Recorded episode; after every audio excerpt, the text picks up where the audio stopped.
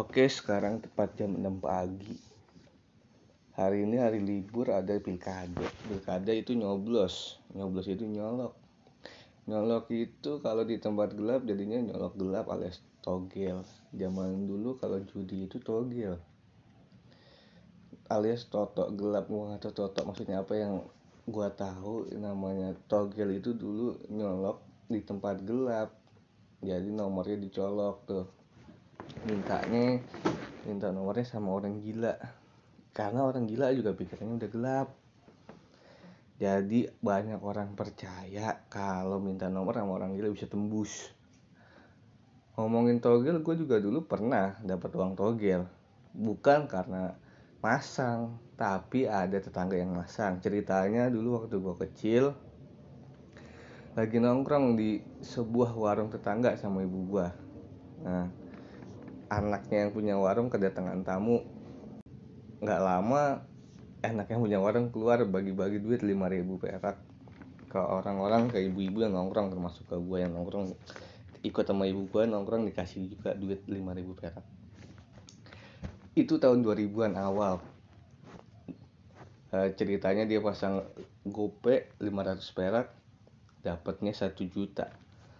Berarti dua puluh kali lipatnya ya. Nah, kalau misalnya zaman sekarang pasang seratus ribu dapat waktu itu dua puluh juta. Kalau mau kawin kagak ada modal, mau cepet pasang togel, pas seratus ribu dapat dua puluh juta, kan lumayan buat nambah-nambahin modal kawinan. Kagak tahu itu duitnya haram apa kagak ya. Cuma di Indonesia itu kan ilegal, haram. Meskipun dulu katanya waktu zaman Presiden Soeharto pernah ada yang namanya lotre untuk membangun olahraga gitulah, porkas atau apa tuh zaman dulu tuh ya. Jadi lotrenya legal, dibikin oleh kementerian apa sosial atau apa mungkin ya. Jadi lotre legal zaman dulu di Indonesia. Nah, sekarang sekarang udah nggak udah nggak boleh judi. Sebagaimana kata Haji Rhoma Irama, yang mana namanya Haji Rhoma Irama itu ternyata juga adalah singkatan Haji Raden Rhoma Irama. Jadi disingkatnya R Rhoma Irama, jadinya dibacanya Rhoma Irama. Nah, ini ngeteknya pas banget gue baru bangun tidur. Biasanya kalau orang baru bangun tidur itu masih ingat apa mimpinya, karena biasanya baru bangun tidur masih ingat lah tiga empat cuplikan-cuplikan mimpi kita. Nah, gue orangnya demen banget ingat-ingat mimpi atau ceritain mimpi. Nah, semalam ini gue mimpi jadi Iron Man. Mantep gak? Gue tuh suka banget sama Iron Man. Nah, semalam mimpi jadi Iron Man. Hebatnya begini. Jadi Iron Man ini ada beberapa. Jadi ada dua atau tiga nih. Gue sama teman gue jadi Iron Man bareng-bareng. Nah, jadi ceritanya itu uh, Iron Man-nya di rumah teman gue. Rumahnya tersembunyi tentunya, karena kalau nggak bisa ketahuan dong siapa gue, ya kan? Jadi kita tetap menjaga rahasia. Nah, ini kita pergi nih. Gue pergi nih ke rumah teman gue yang rumahnya agak bersembunyi, cuma gedong kan. Masuk, sebelum pakai baju jubah Iron Man ada baju dalamannya dulu. Baju dalamannya itu bukannya semacam baju latex atau baju apa olahraga yang ketat begitu ya. Nah, itu pakai kardus tuh luar dalam eh, dalamannya sebelum pakai baju Iron Man ya kan. Hebatnya lagi kardusnya bisa masang sendiri, ngepasin ke badan. Nah, baru dia pakai Iron Man. Iron Man-nya ada yang merah, ada yang biru kayak Power Ranger. Gua kedapetan yang biru kalau nggak salah mimpinya. Nah, abis itu terbang nih. Terbangnya agak susah juga ya, namanya mimpi. Mimpi terbang kan kadang-kadang susah. Rasanya rasanya berat bener tuh. Padahal udah mimpi, tinggal terbang-terbang aja. Udah pakai baju Iron Man lagi. Udah mimpi pakai baju Iron Man, tapi terbang tetap aja susah. Ngomongin mimpi juga biasanya paling kesel itu kalau mimpi lari. Entah bagaimana kalau mimpi lari itu rasanya susah banget. Kita paling udah gerakin kaki udah kenceng, tapi ini ngapa jalannya lambat banget ini. Udah kayak ada yang narik, ya gerakannya jadi slow motion. Gue kesel banget nih, apalagi kalau kita mimpi dikejar zombie, atau kejar setan, kejar penjahat, kejar apalah. Paling gedek tuh. Udah lari kenceng ya dalam mimpi. Duh, lambat buat gerakannya. Lah, yang ngapa ini lambat buat ya. Udah, udah, dah. Kalau di, mimpi dikejar zombie udah kemakan, udah kemakan gue dah. Nah, cuma beberapa waktu lalu gue nonton film zombie. Eh, film zombie tahun berapa? dua ribu enam belas tuh tren tubusan kalau nggak salah ya, film tahun dua ribu enam belas.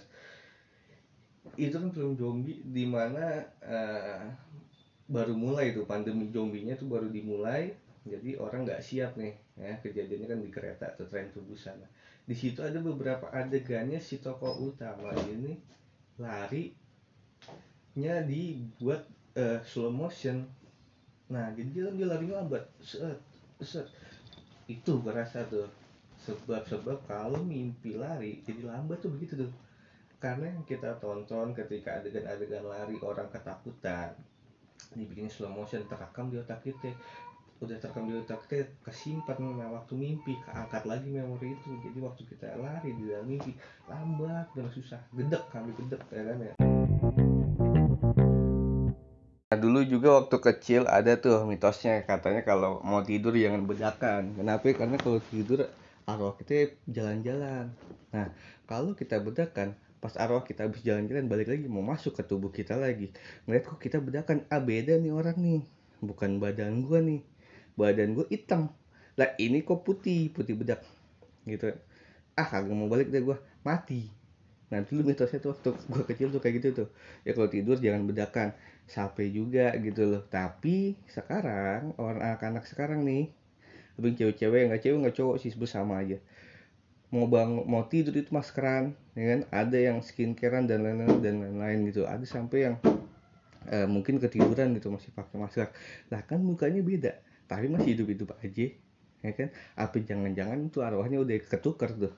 Karena pas mau balik, abis uh, pas tidur, arwahnya jalan-jalan, pas balik, eh bukannya beda, ya kan? Ah muka gue nggak begini nih, ya kan? Mungkin juga tuh ada yang kayak gitu. Nah ngomongin tidur juga gue dari dulu anaknya cemen, gue tuh anak paling kecil gitu, jadi paling deket sama ibu gue gitu. Nah gue dari dulu cemen, nggak bisa yang namanya tidur kalau nggak sama emak gue, nggak sama orang tua lah gitu. Jadi gue nggak bisa tuh nginep-nginep gitu sendiri gitu, nginep rumah saudara aja nggak bisa gue, apalagi camping. Nah dulu pernah tuh camp, eh, jadi S D gue nggak ada camping tuh, di S D gue nggak ada camping karena S D uh, swasta di kampung lah gitu ya, nggak nggak nggak terlalu Uh, bukan sekolah yang ma- mahal gitu ya, jadi nggak ada lah ekstrakurikuler ekstrakurikuler yang uh, ngeluarin biaya gitu seperti camping, nggak ada tuh. Nah baru-baru camping tuh ada uh, waktu S M P kelas tujuh. Pertama bukan camping nih, waktu kelas tujuh diajakin menjadi uh, M P K. M P K itu apa? Majelis Permusyawaratan Kelas lah, atau apa M P R-nya mungkin ya. Kalau O S I S itu kan semacam legislatifnya tuh. Nah ini uh, ekseku- uh, eksekutifnya M P R apa sih? Ya pokoknya itulah M P K lah pokoknya dulu. Nah ternyata yang namanya M P K itu harus yang ikut yang namanya L D K S, latihan dasar kepemimpinan siswa. Itu kan nginep di sekolahan tuh, nginep Sabtu Minggu tuh uh, semalam doang. Ya udah gue ikut-ikut aja tuh, namanya disuruh kan ya, gengsi juga kalau ah nggak nggak nggak ada alasan juga gitu buat nolak. Suruh bawa uh, mie, suruh bawa beras, suruh bawa telur tuh, buat makannya ada tuh.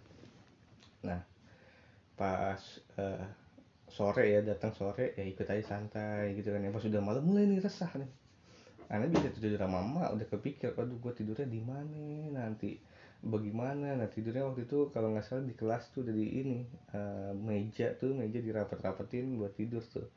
Tapi gue udah resah nih, nggak bisa nih gue nih, nggak bisa gue nih tidurnya kali sama gue nih. Kelas S M P kelas satu, S M P kelas tujuh, ah nggak bisa nih. Cari alasan ya gue tuh, gimana cara nih gue mau bisa pulang nih ya. Cari alasan, cari alasan, pura-pura aja sakit. Pura-pura sakit minta anterin pulang. Akhirnya dihanterin sama kakak senior tuh. Sampai rumah, emak gue udah gak heran.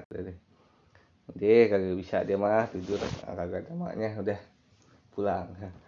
Habis itu ada lagi kejadian kelas berapa lagi tuh? Um, sama kemah juga tuh. Kalau ini kemah nih persami gitu ya, persami. Nggak tahu tuh asalnya dari kegiatan apa tuh, lupa tuh.